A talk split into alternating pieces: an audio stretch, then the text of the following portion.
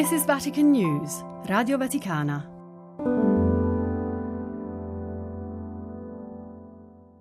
La parola che mi viene è che sembra ieri.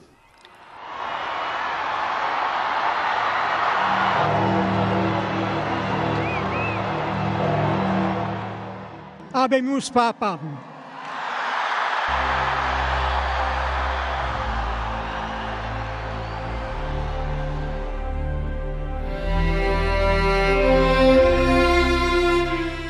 Popcast. Papa Francesco si racconta in un podcast nel decennale della sua elezione.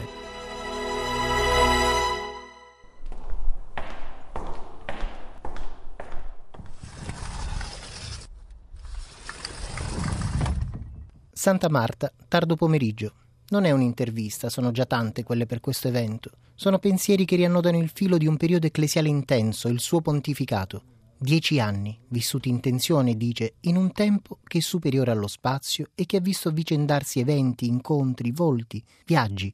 Mi attende in piedi, alla porta, reggendosi al bastone, come sempre. Sorride davanti al microfono con il logo dei media vaticani e chiede: Un podcast. Che cos'è?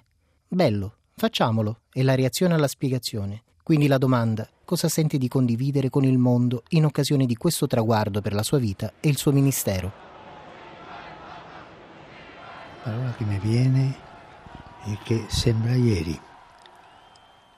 Il tempo è presuroso, non so se c'è presuroso o pressante in italiano, ma va di fretta. E quando tu vuoi cogliere l'oggi è già ieri. E se tu vuoi cogliere domani ancora non c'è. E tu sei sempre in questa tensione di un oggi che è già è ieri e che non è domani. Vivere così è un po' vivere la novità, vivere l'oggi ma in tensione fra il ieri e il domani. Questi dieci anni credo che sono stati così. Oggi, pensando ai miei dieci anni, sì sì, ma questo è stato avanti, è una tensione, vivere in tensione. Non so, mi viene questo perché è quello che io sento sempre. Migliaia le udienze, centinaia le visite in diocesi e parrocchie, 40 i viaggi apostolici internazionali. Nel 2021 quello in Iraq, primo papa a toccare la terra ferita di quella cerniera mediorientale.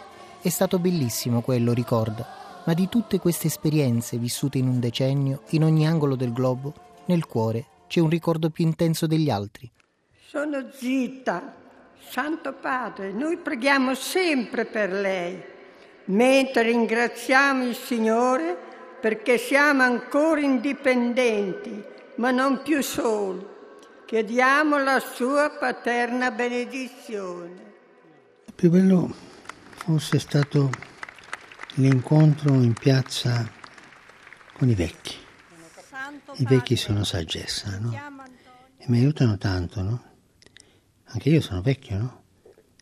Ma i vecchi che sono come il buon vino, che hanno quella storia stagionata, no? E gli incontri con i vecchi me rinnovano, mi fanno più giovane, non so perché. Sono dei momenti belli, belli, belli, no?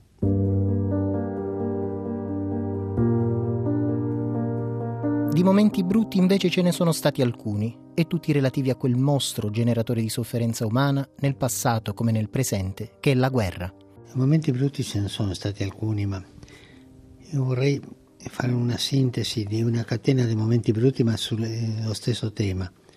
Cominciato a Re di Puglia, nel cimitero della guerra, poi l'ho vissuto Anzio, il cimitero americano quando sono andata a dire la messa il 2 novembre e poi l'ho, l'ho visto nella commemorazione del sessantesimo dello sbarco in Normandia che tutti i capi di governo festeggiavano quello e pensai che sono rimasti sulla spiaggia 20 o 30 mila ragazzi e penso alle mamme che ricevono una lettera signora ho l'onore di dirle che lei è mamma di un eroe, questa è la medaglia. La lettera è la medaglia, ma il figlio non c'è più.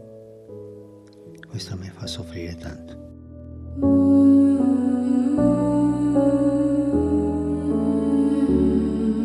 L'impatto patto con la guerra ha segnato il pontificato, dalla veglia del settembre 2013 per scongiurare il pericolo di un conflitto in Siria rimasto poi inesploso, fino alla barbarie che si vive da oltre un anno in Ucraina.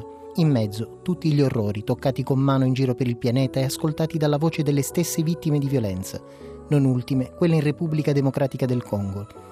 Tutti piccoli pezzi che si stanno riassemblando in un unico grande conflitto globale.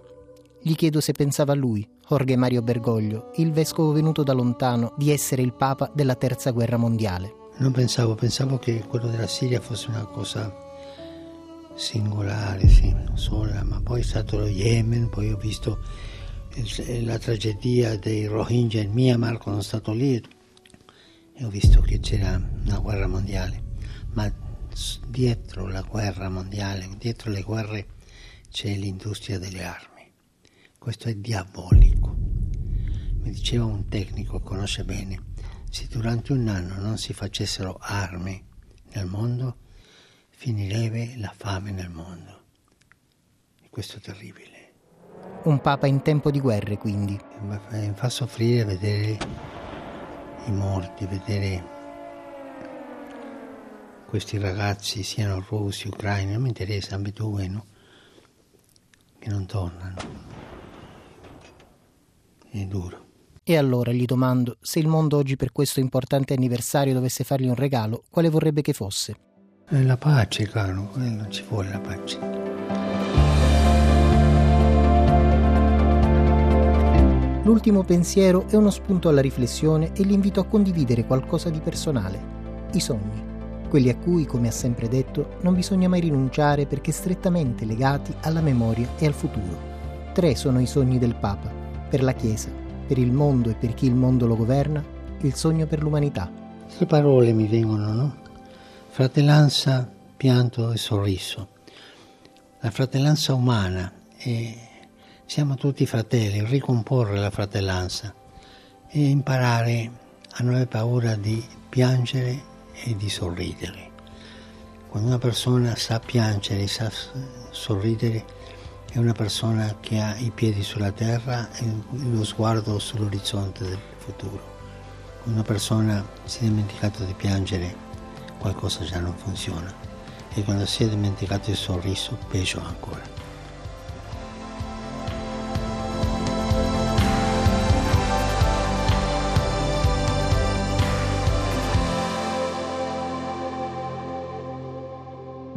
Grazie scandisce infine e muove la mano, abituato come sempre ad accompagnare le parole di gratitudine con una benedizione. La invia in effetti questa benedizione a tutti coloro che tramite le onde di Radio Vaticana ascoltano la sua voce in ogni latitudine e che in queste ore inviano migliaia di messaggi di auguri. Ma grazie a voi che so, siete così benevoli, tanti buoni con me. Continuate a pregare per me, grazie, vi auguro il meglio.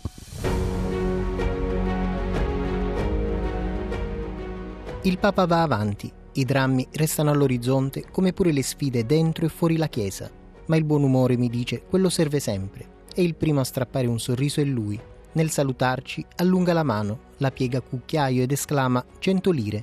Più che una battuta è la citazione da un genere di cinema che ha sempre amato e richiamato, il neorealismo, in questo caso un film, Miracolo a Milano. 100 lire. Ti ricordi quella scena? Miracolo a Milano. Miracolo a Milano. Vittorio De Sica che faceva l'indovinatore, diceva, ah guarda questo, questo, questo, che diceva, 100 lire. Finisci qui. No, no, chissà dove finirà lei, con quello sguardo, diventerà una grande persona. Lei non finisce qui, chissà chi era suo padre. 100 lire. Popcast un podcast scritto e realizzato da Salvatore Cernuzio, con la collaborazione di Benedetta Capelli, Fabio Colagrande e Amedeo Monaco. This is Vatican News, Radio Vaticana.